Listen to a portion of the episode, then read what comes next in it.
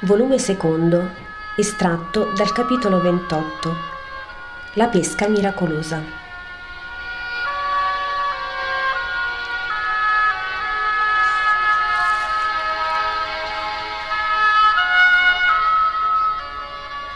E riprende sulle parole di Gesù. Quando a primavera tutto fiorisce, dice Gesù, l'uomo del campo dice, avrò molto frutto e giubila in cuor suo per questa speranza. Ma dalla primavera all'autunno, dal mese dei fiori a quello della frutta, quanti giorni, quanti venti e piogge e sole e burrasche hanno da passare, e talora guerra e crudeltà di potenti e malattie delle piante, e talora malattie dell'uomo del campo, per cui le piante, promettenti gran frutto, intristiscono e muoiono, o totalmente o nel loro raccolto. Voi mi seguite, voi mi amate, voi, come piante a primavera, vi ornate di propositi e di amore. Veramente Israele in quest'alba del mio apostolato è come le nostre dolci campagne nel luminoso mese di Nisam. Ma udite, come arsione di siccità, verrà Satana a bruciarvi col suo alito che mi invidia. Verrà il mondo col suo vento gelato a ghiacciare il vostro fiorire verranno le passioni come burrasche, verrà il tedio come pioggia ostinata.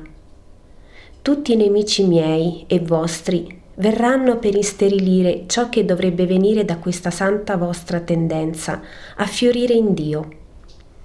Io ve ne avverto perché so, ma tutto allora sarà perso, quando io, come agricoltore malato, più che malato, morto, più non potrò dare a voi parole e miracoli? No, io semino e coltivo sinché è il mio tempo, poi su voi crescerà e maturerà, se voi farete buona guardia. Guardate quel fico della casa di Simone di Giona. Chi lo piantò non trovò il punto giusto e propizio. Messo a dimora presso l'umido muro di settentrione, sarebbe morto se da se stesso non avesse voluto tutelarsi per vivere ed ha cercato sole e luce. Eccolo là, tutto piegato, ma forte e fiero, che beve dall'aurora il sole e se ne fa succo per i suoi cento e cento e cento dolci frutti. Si è difeso da sé. Ha detto, il creatore m'ha voluto per dar gioia e cibo all'uomo. Io voglio che il suo volere abbia a il mio. Un fico, capite? Una pianta senza parola, senza anima, e voi, figli di Dio, figli dell'uomo, sarete da meno della legnosa pianta. Fate buona guardia per dar frutti di vita eterna. Io vi coltivo e per ultimo vi darò un succo che più potente non esiste. Non fate, non fate che Satana rida sulle rovine del mio lavoro, del mio sacrificio e della vostra anima. Cercate la luce, cercate il sole, cercate la forza cercate la vita.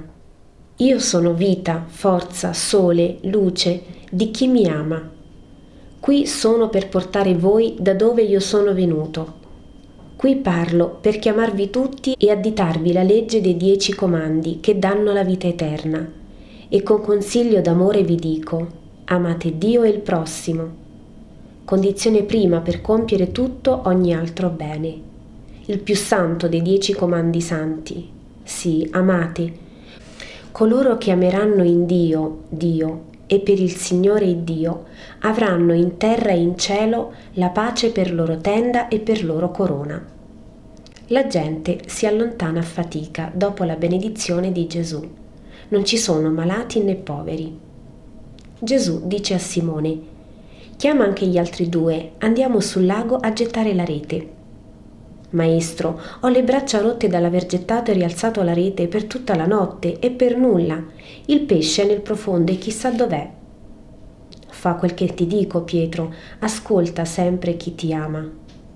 Farò quel che tu dici per rispetto alla tua parola. E chiama forte i garzoni e anche Giacomo e Giovanni. Usciamo alla pesca, il maestro lo vuole. E mentre si allontanano dice a Gesù, però, maestro, ti assicuro che non è ora propizia. A quest'ora i pesci chissà dove sono a riposo. Gesù, seduto a prora, sorride e tace. fanno un arco di cerchio sul lago e poi gettano la rete. Pochi minuti di attesa e poi la barca riceve scosse strane, dato che il lago è liscio come di vetro fuso, sotto il sole ormai lontano. Ma questo è pesce, maestro, dice Pietro ad occhi spalancati. Gesù sorride e tace. Issa, issa, ordina Pietro ai garzoni, ma la barca piega di bordo dal lato della rete. Uè, Giacomo, Giovanni, presto, venite, corremi, presto. Quelli corrono e gli sforzi delle due ciurme riescono a dissare la rete senza sciupare la preda. Le barche accostano. Sono proprio unite. Un cesto, due, cinque, dieci, sono tutte pieni di preda stupenda e ce ne sono ancora tanti di pesci guizzanti nella rete, argento e bronzo vivo che si muove per sfuggire alla morte. Allora non c'è che un rimedio, rovesciare il resto nel fondo delle barche. Lo fanno e il fondo è tutto un agitarsi di vite in agonia. La ciurma è dentro a questa dovizia, sino ad oltre il malleolo, e le barche affondano oltre la linea di immersione per il peso eccessivo. A terra, vira, forza, di vela, attenti al fondale. Pertiche pronte per riparare l'urto, è troppo il peso.